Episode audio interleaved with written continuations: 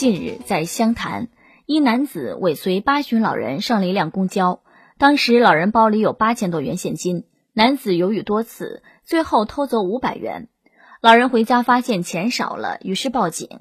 嫌疑人唐某被抓后交代，一是想到这可能是老人的救命钱，二是觉得偷8000量刑会重，就把剩下的钱塞回去了。目前老人的500元已经被追回，唐某被刑拘。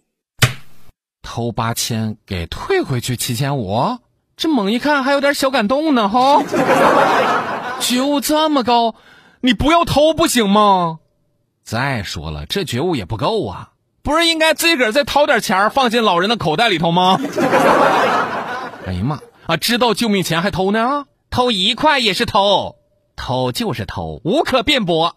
天网恢恢，疏而不漏，劝君莫伸手哦。不过这个小偷还算是有点良心，还有救，赶紧洗心革面，做个好人吧啊！